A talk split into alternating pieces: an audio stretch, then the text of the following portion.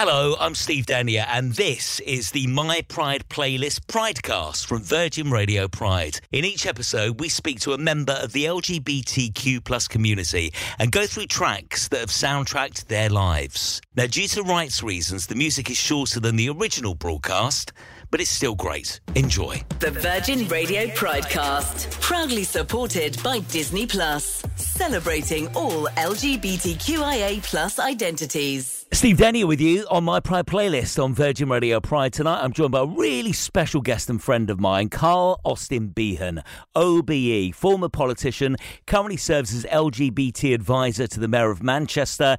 He served in the Royal Air Force before being kicked out because of his sexuality, and my old clubbing buddy in the beginning part of the millennium. Carl, great to see you again. How are you? I'm good. I'm excited. It's Pride Month, but we can make Pride last for many, many months. I think, I think it should be all uh, year. It is. It is all year. It is all year. You know, permanent visibility is permanent acceptance. Love that. And we've known each other for a good.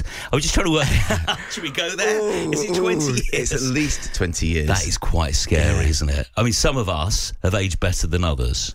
I, I, I think no, no, no. I, th- I think it's a case of you know I've invested in myself in in, in that way. I think, um, and it's weird. You know, I've never smoked, and I think that's been a, a big sort of help. Uh, Yeah. I've had, obviously h- had a few drinks as, as years have gone on. I think we shared a few over there. Yeah, I think we have um, many a time in in, uh, in Essential back in the day. Yes, yeah, we must talk about that club. Uh, you've picked some wonderful songs tonight on my Pride playlist.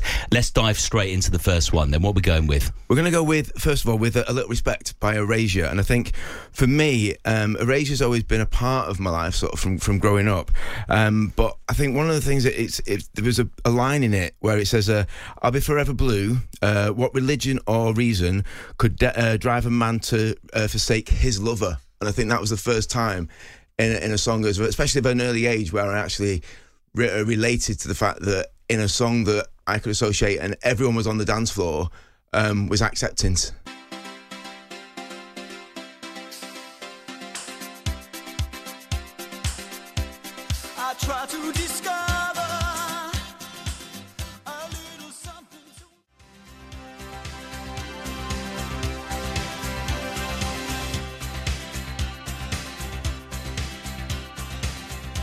Erasure, a little respect, of course it is, on my Pride playlist on Virgin Radio Pride. I'm Steve Denier, joined by Carl Austin Behan.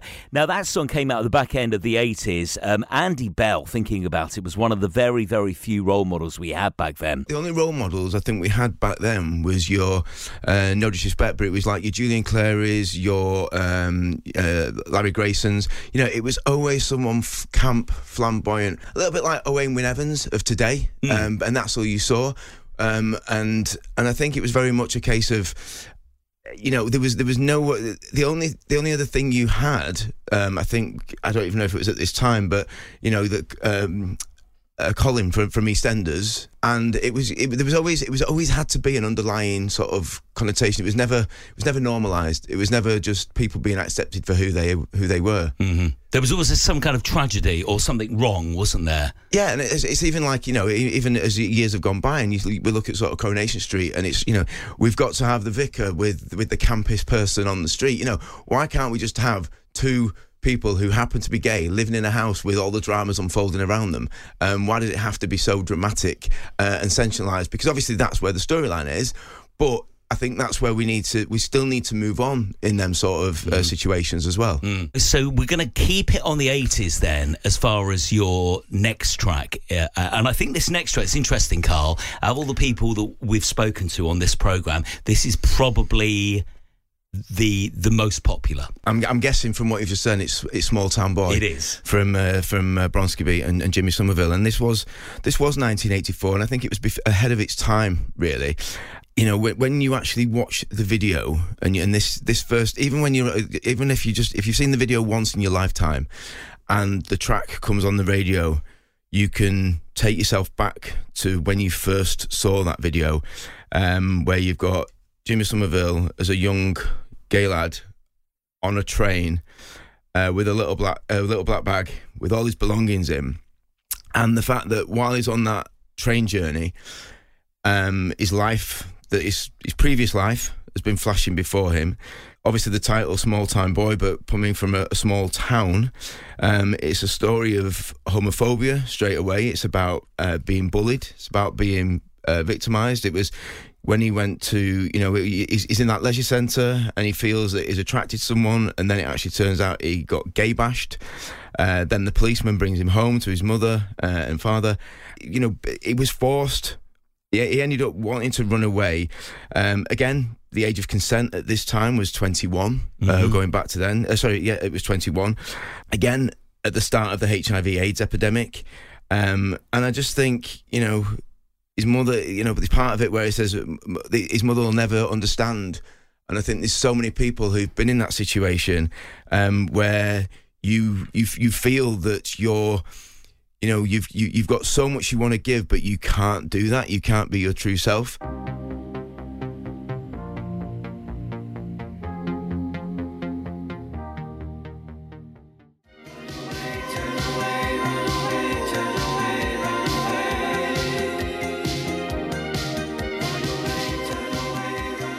Virgin Radio Pride, it's Steve Daniel here chatting to Carl Austin Behan, my very special guest tonight on my Pride playlist. Small town boy, Bronski Beat. How was your coming out journey? I've never asked you this, Carl. I'd actually tried to come out on numerous occasions. Um, I remember, I remember having a conversation with my mum when I was about seven to tell her that I felt I was different. And the reason for that was because I was attracted to lads at school. And there'd been a few instances, um, occasions where things went a little bit further than what they should have done at school. Um, and I wanted to explain that to her. And my mum was very much like, no, it's just a phase you're going through. All boys go through it.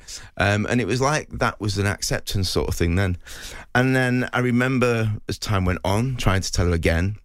And through my whole sort of schooling, you know, I tried to sort of try. uh, When I say, you know, at school back then, having a relationship with a with a girl at school was very much a case of like, oh, will you be my girlfriend? Yeah, that you know that that was as far as it went. Yeah. Um, but even sort of sixteen, and I, I, I tried, but it just. You know, I, I knew, and, and unfortunately, um, you know, I was putting myself in a very risky situation, being who I be- being who I wanted to be, and also trying to explain that in a, in a, in a world where, as I say, the age of consent was 21, whereas we didn't have any role models. There was nowhere where young LGBTQ plus people could go. It wasn't even accepted uh, for people, you know. And it was very much we didn't have the internet, we didn't have um, you know, didn't have mobile phones, we didn't have any sort of uh, magazines. I think the closest magazine that I had at that time, even though I knew of, of Gay Times uh, that was around, and there was another one as well. But it was there was a magazine called Sky. It was a music magazine, and in the back of there was classifieds, and it was very much like a, a dating. Uh, classified. Oh, app. really? Contact Yeah, numbers. Contact numbers, Gotcha. and sort of you know a hundred uh, characters of what you could write of the person you wanted to meet, and in a bizarre way, that was my only way of sort of trying to sort of realize that there's other people out there. It's going to be fascinating going through that journey with you. Let's get back to your next track. I mean, they're all really good, but I'm particular. Look, at my little face. This next song, amazing. I'm, I'm, yeah, is this one tainted love? Yes. it is wonderful. So, Soft Cell. Soft Cell. Now, this you mentioned before about a coming out song, and I think what what hit me with this was, so I ended up. I'd done various jobs. I'd always wanted to be a fireman, and I went over to see my brother uh, at RAF Akrotiri in Cyprus, and I realised I was 17 and a half, and I realised that the Air Force had a fire service. So I went away from that, and I literally I spent 18 months trying to get in the Air Force. I didn't tell anybody, not not a soul. And the reason for that is I'm always one of them people that I don't like to tell anyone what I'm doing unless something good comes out of it. It's a bit like, you know, I suppose that's like something of my own sort of anxiety. So sort of, I don't want Sure. to build people's pressures up and everything. So I then spent that time. I remember thinking why I wanted to go in the Air Force. I got my letter on the 20th of March to go in on the 2nd of April 1991. So I told my mum, and my mum turned around and said, Well, you can't go in. She said, Because, you know, you've told me that you're gay and it's illegal. I said, But mum, you've always told me it's a phase I'm going through. Mm. So, and then I realized, I, I actually, when I did join up, um, this song, it's been around a long time, this, this song, you know, by various different artists, but it was actually one of the songs that was being played a lot while I was in my basic training and trade training. And, you know, right the way through my whole RAF career, it was, it was one of them tracks that I would often play. And it's it was you know it's it's about no longer sort of you know with, with love and it's about the fact of how you need to break away and how you need to move on because you're not going to be happy. And it, this I think was my running away song. Um, so running away from the fact that I didn't want to be gay the fact that if I joined the Air Force this was going to sort of you know bring me into a whole new lifestyle. However from from from day one of joining the Air Force I was living a double sometimes treble life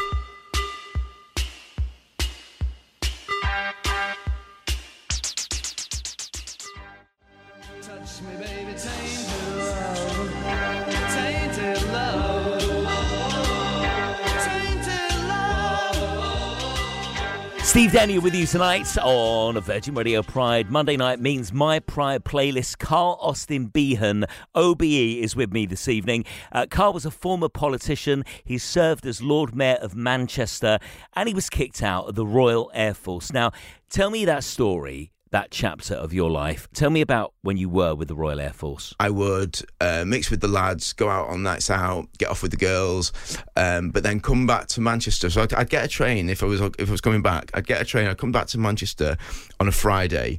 I'd probably get at Piccadilly Station um, about nine o'clock, and then I would just disappear, whether that be some sort of cruising area, whether it was meeting someone. You know, I'd just disappear until the following morning, and then go home the next day and make out that I'd just arrived and just just come back to Manchester because it was the only way of me being able to be or get any sort of um, for, for me to be me. Well, let's break for your next song. You can tell me the importance of this after we hear it. This is uh, this is stunning, powerful, so emotional. Freddie Mercury.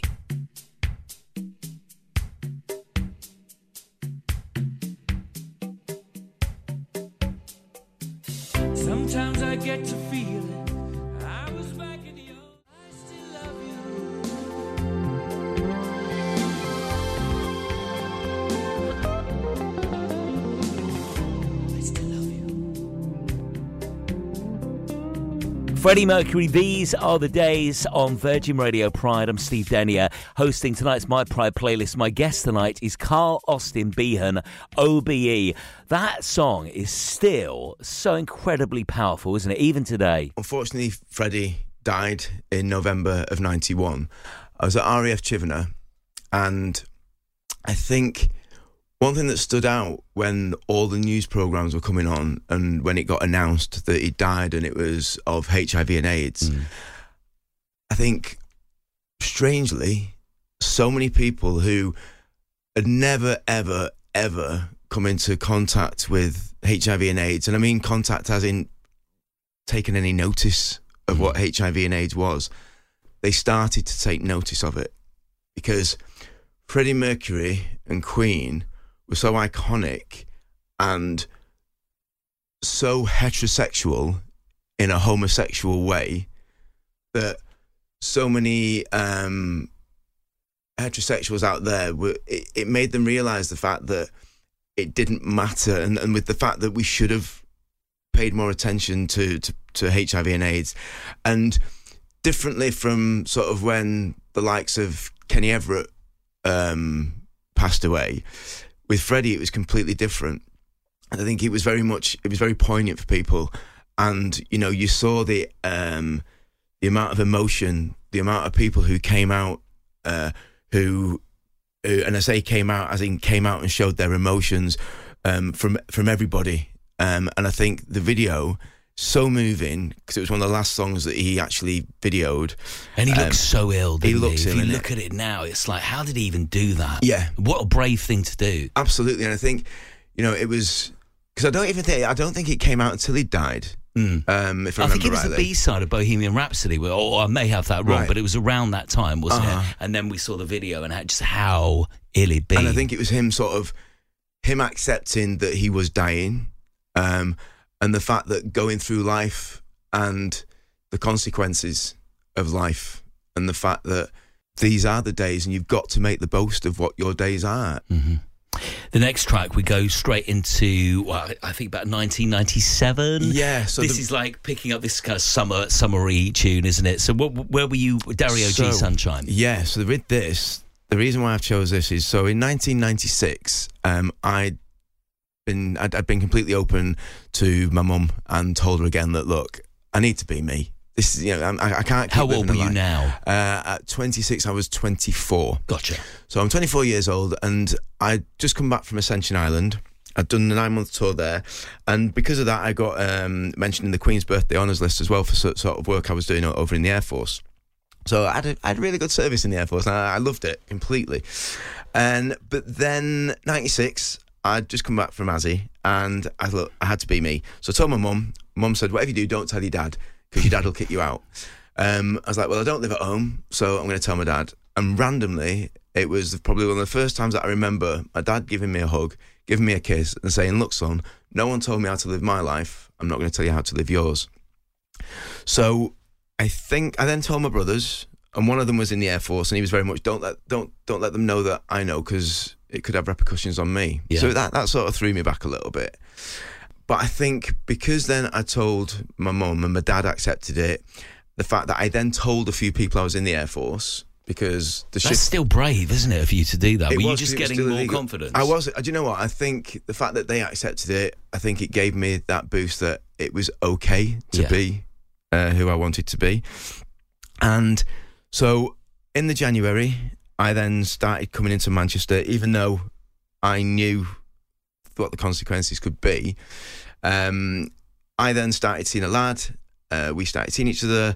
Uh, the Air Force, I then got my papers through to get my promotion, which was unheard of in, in sort of six years. Uh, but that was because of my exemplary service, the fact that, you know, I was RAF blue throughout, you know, my, my blood. If you cut me in half, it was, it was RAF blood coming Yeah. out. And I, I'm, you know, I'm still as passionate today as I am with the Air Force. But the so they found uh, uh, started seeing this lad. Just got my promotion through. Uh, I was going to get posted to AFCENT, which was in between Belgium and Holland. And then in the April, the lad that I'd started seeing, he then told the Air Force that I was gay. Now, I believe that he did that just because he thought that it'd mean that I wouldn't get posted overseas. Right. Um, because I don't think anyone really understood the fact that it was illegal to be to be gay. So anyway, in April of '97, I was taken into the officer commanding's office, and I was just sat down. And it was like there was a padre who's a vicar.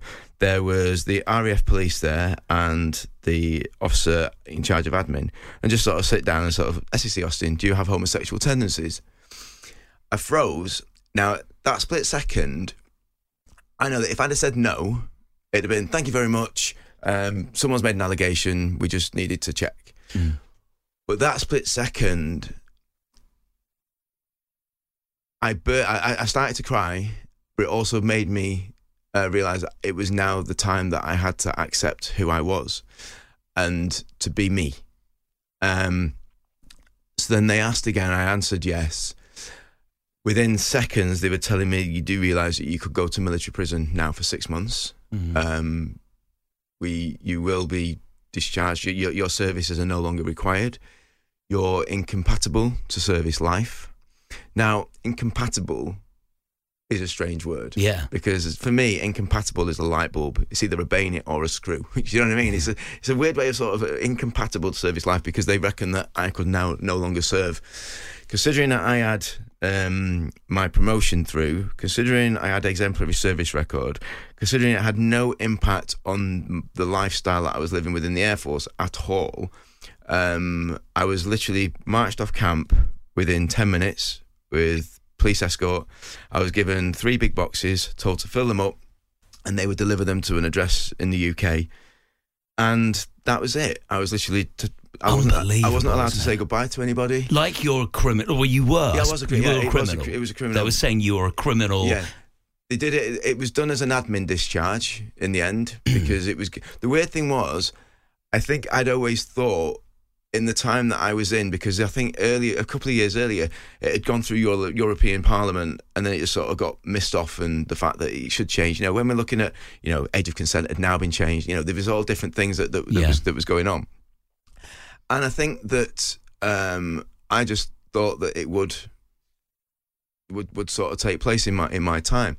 But no, I was I was now uh, marched off. It was a, an admin discharge. It was uh, marched off there. I remember driving through the camp gates and just sitting there, literally in a little lay-by, crying for three hours, wondering which way do I go? Do I just disappear and go to London and try and set up a new life there, or do I come back to Manchester and face the consequences? Because I felt that I'd let everybody down. You know, being kicked out. How do you explain that to someone that you know when all you've done is praise the Air Force? You know, I've done charity work for the Air Force. I was doing charity stuff with SSAFA, and it was very much a case of I was no longer needed. You know, I spent six months. So they suspended me for six months rather than having to go to prison. Um, and during that six months, I did write to Tony Blair, who was the, um, uh, the uh, Prime Minister at the time. I wrote to Graham Stringer, my MP, and I wrote to uh, the MOD, all of which they all just sort of came back with the same responses that homosexually, uh, homosexuals within the armed forces is not acceptable. Um, there is, it's not up for discussion. It's not gone through government, so therefore your contract is terminated. You lose your pension. You know, you, I lost Yeah, everything. It's devastating. It is, and also, you know, I'd lost, I'd lost my job, I'd lost my career that I'd signed up for for 22 years. I lost all my friends. Um, I, lo- I literally lost everything. The, the, the nice thing is, as years have gone on, because of social media, I've managed to catch up with some of those people, and they, you know, they they've wrote to me personally to sort of say, you know, we didn't even realise what had gone on because Right. the fact that you were there one day or one minute and then you weren't. In that period, I ended up going to work for ASDA, stacking shelves at night, and thinking, what do I do? And it was very much a case of um, going out and literally finishing stacking shelves on at quarter to 12 on a Saturday night, driving into Manchester. And I remember going into Paradise Factory. Um, which is a legendary place, yeah, isn't it? absolutely. You know, it was when uh, again Peter Dalton um, opened that, and going in there for the very first time, and the very first track I heard when I went in there was Dario G. Sunshine.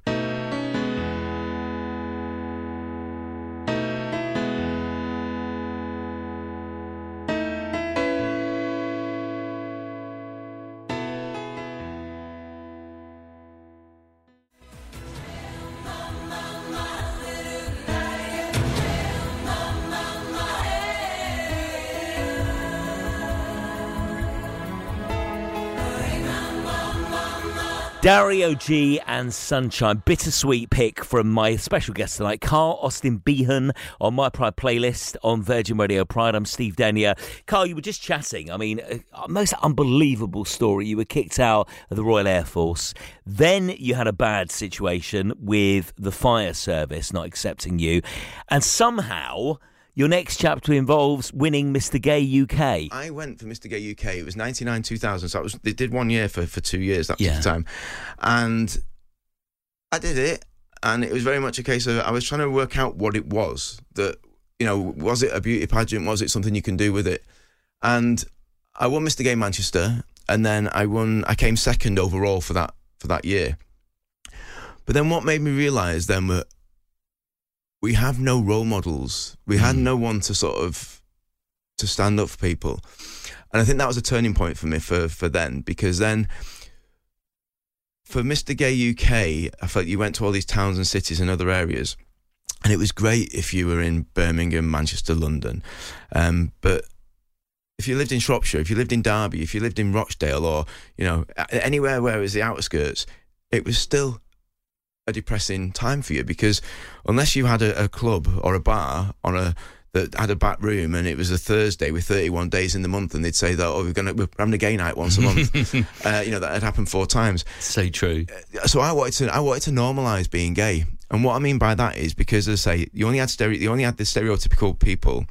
Whereas I'd been in the Air Force I'd been in the fire service I'd stacked shelves I was doing normal jobs and I wanted to normalize being gay. So for me it was very much about doing that and that was why I wanted to make sure. So I went round to various pride events during um, 2000 2001 um, speaking to people getting to know people talking about why I thought that it was important that everyone was represented. And I sort of treated it a little bit like an election campaign. Um, and then the heat the final was done in Manchester and it was a phone vote as well and I managed to sort of win it with a massive majority um, as Mr Gay UK 2001 so I am very proud of that but also because the fact that there's a backstory and the reason why I did it rather than just being in a club drunk one night being forced to go on a stage to get your kit off um, in that sense, just to sort of do it as a beauty pageant. And Bobby Socks Yes. is is that connected to what you've just said uh, around that time? I was just wondering Right, how so we the- can link it. So the reason with Bobby Socks is because when you looked at sort of the bars in, you know, we, we've gone past 99, we've gone past Queer as, this is sort of the Queer as Folk sort of era now. Yeah. So, I mean, Queer as Folk was a massive turning point, I think, for, for, for everybody, especially for gay men. Yeah. And I think the reason why I put Bobby Socks in there is because at that time there was an era of all the cheesy camp music with um, drag acts, you know, traditional drag acts, Yeah. and they get people on stage and doing all these sort of quirky little songs that it was a com- again it was a complete different world. It was like new gays that were coming into into the fold. And you'd have things like uh, uh, Bobby Socks doing Late Swing a Look It Roll. You'd have like all these cheesy camp um, songs that were sort of taking place. Uh, and I just think it brought the community together because that was when gay bars started to open up properly. Um, and you know we'd just gone through so 99 we had Queer as Folk came on the TV sort of to 99 2000 uh, Manchester's Gay Village was alive. It was had so many different bars in it, you know, that, and that's the same as I'm sure with with right across the country. When you were looking at Birmingham, when we were looking at um, at London, you know, there was there was all them the bars with the traditional drag queens, but everyone was just having fun, and it you know it wasn't about people. People weren't serious about themselves. You know, it, it, there was a complete there was a, there was a, a sense of um, not naivety, a sense of freedom.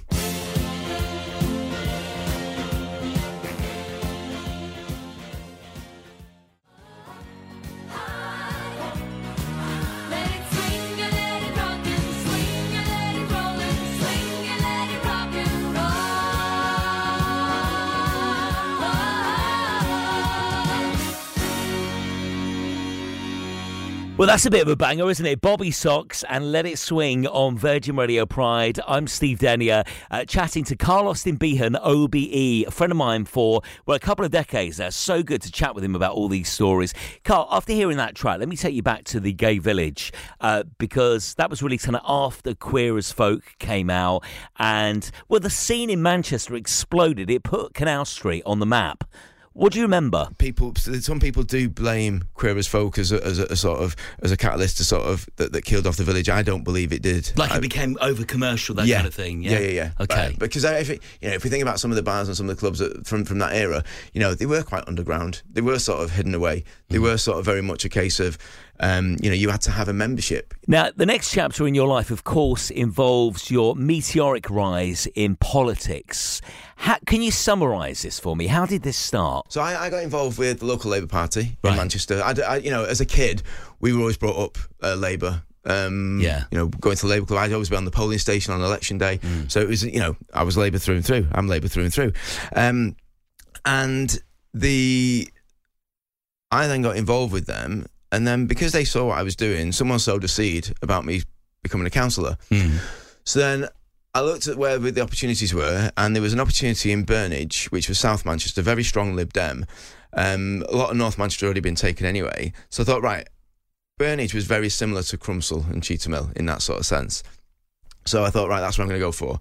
So I then spent two years campaigning and going out door knocking and everything for the Labour Party, and they had a, I think it was a 1500 majority uh, for the Lib Dems. In 2010, I got that down to 183. So I lost, but only by 183 votes. So then I continued again for the following year um, and managed to get a majority of 1,600 votes. So I've done a massive turnaround swing. But it's about the fact of going out and knocking on people's doors and talking to them and finding out what their concerns were and really doing it as, a, you know, a bit like going back to the Mr. Gay UK days, you know, trying to build it as a campaign. So I got involved in local politics and then very quickly um, when I was on the council, I was elected. So I was elected in 2011, and I became, you know, I was involved in licensing in various sort of neighbourhoods and uh, lead member for cycling. Then became lead member for, for gay men. And what was important for me was the fact that I think Manchester led the way in the early 80s, and sorry, late 80s, early 90s, when it came to uh, fighting for equality, especially with the likes of uh, like Paul Fairweather, um, you know, the work that he, he did um, across Great Manchester as a councillor, became a councillor as well. So the work that they were doing, I think, I think unfortunately, sort of as time went on, it sort of lost its momentum. So I wanted to try and bring that back. So I became lead member uh, for gay men. But then I also realised that we had uh, a Lord Mayor that represents the city. Now, when you looked at the picture of the, the, the other Lord Mayors previous in the 124 years, it all looked very similar. They all looked like the fat controller out of Thomas the Tank Engine. you know, they, and, and, I, and, I- and I felt that where's the representation? Yeah. So I put myself forward, and people were like, "What do you want to do that for? You've not been on the council that long. Um, you know, you're far too young." So anyway, I managed to convince them, and in 2016, I became the youngest, but the first openly gay Lord Mayor of Manchester. Now, the reason why I say openly gay is because the council didn't want to say that. They Right. just wanted it to be a new councillor of uh, Carl Austin Behan. Um, but I was like, no, because you need to be open about it right from the start. And So um, even then, you were faced with yeah, because do they, this yeah, because they, that. they were worried that if if they said first openly gay Mm. Lord Mayor, that's it would have opened questions about oh, so if it's the first openly, has there been one before that Oh, hasn't been open? So that was where that came from. But the reason why I did that, I did an interview with the Manchester Evening News, and um, in that I was completely open and transparent. Um, they showed pictures of Mr. Gay UK. They they did a full, you know, warts and all. I spoke about everything that, that that I possibly could have come up in conversation, because what I didn't want was the likes of something like the Mail on Sunday to run a story: new Lord Mayor of Manchester, gay porn, shock, horror. You know, they'd have turned it into something. You know, Yeah. there is no porn out there, but you know, they, they, they would have turned it into that because of the pictures from Mr. Gay UK. Yeah. So I wanted Which is to just own it. skimpy pants. It's got to Yeah, be said, wasn't it? It was just yeah. like a, you know, a sash. Skin, skin, skin I've seen the pictures. yeah, they're still online. Um, I had to do my research. You understand? but then, and, and at that time, uh, I was now married to Simon, my husband, and you know, for being Lord Mayor, he we did this thing whereas with the the Lord Mayor obviously gets a chain, and then it would have, it would have become my consort. But I was like, no, we're gonna we, if, we're, if we're going for equality, we're gonna go for this full on. So then Simon ended up wearing the Lady Mayor chain, which had never been worn by a man ever, um, and you know it, that broke down barriers straight away. Yeah. Um, normally, absolutely, and normally you do about 350 engagements. We did 1126.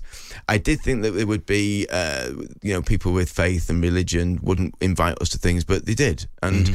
you know, during that whole year, it was about equality. It was about raising the awareness as diversity as Lord Mayor. So I was really pleased to have become uh, Lord Mayor, and, and I, I know that this isn't added into into the songs, but someone always asked me this because I, I threw a, in my opening speech, I, I, I threw ABBA at this. Now I threw in a, you know, in the words of ABBA, "Take a chance on me," because part of that song where it says, you know. Uh, you, you know, you've got to take a chance. You know, Gi- give me that opportunity, and I'll prove that I can do something for you. Um, and and that was it. And, I, and I've sort of used that song to sort of live my life in, in, in a lot of ways with, with Take a Chance. But yeah, I had a brilliant time as Lord Mayor. And, and again, I couldn't have done it without Simon because it was very much a case of a lot of time, a lot of pressure, but it was brilliant to sort of raise the profile of Manchester at that time. If you change your mind, take a chance. I'm the first in line. Honey, I'm still free. Take a chance on me. If you need me, let me know. Gonna be around. Honey, I'm still free. Take chance on me.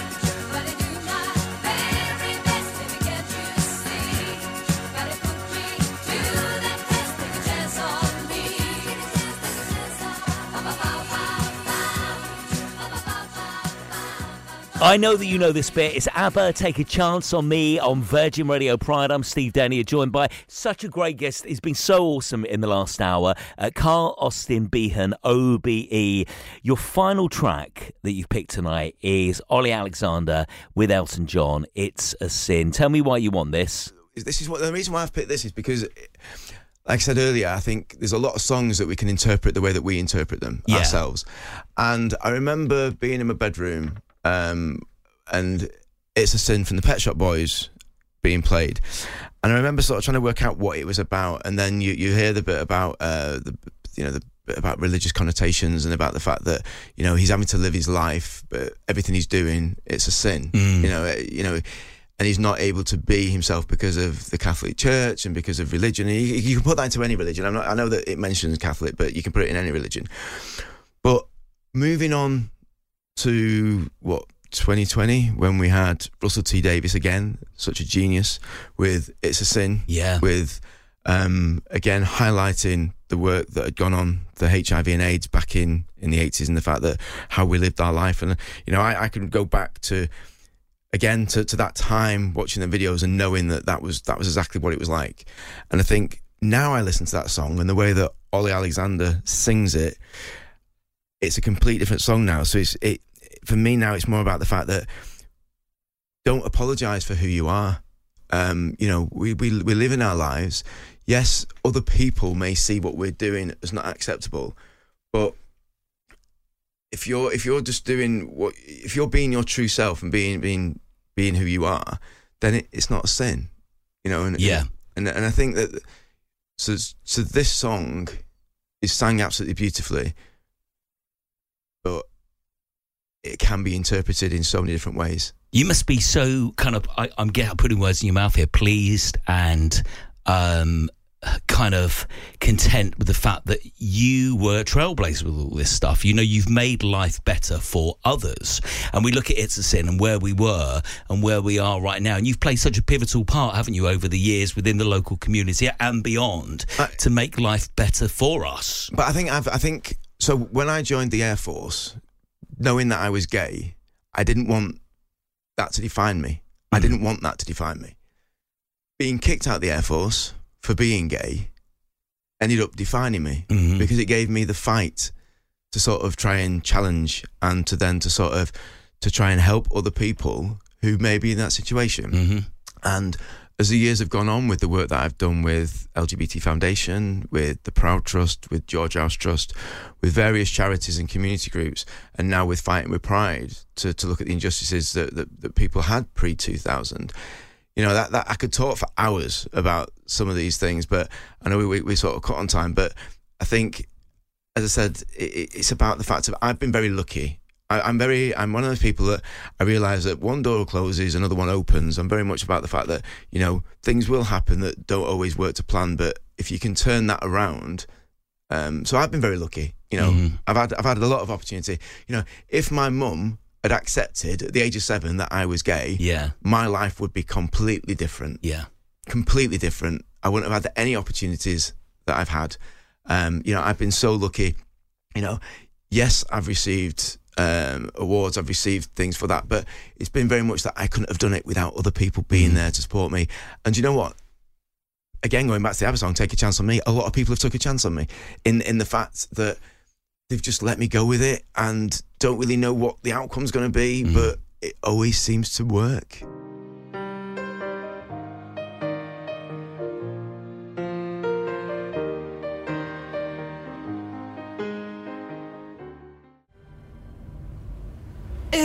It's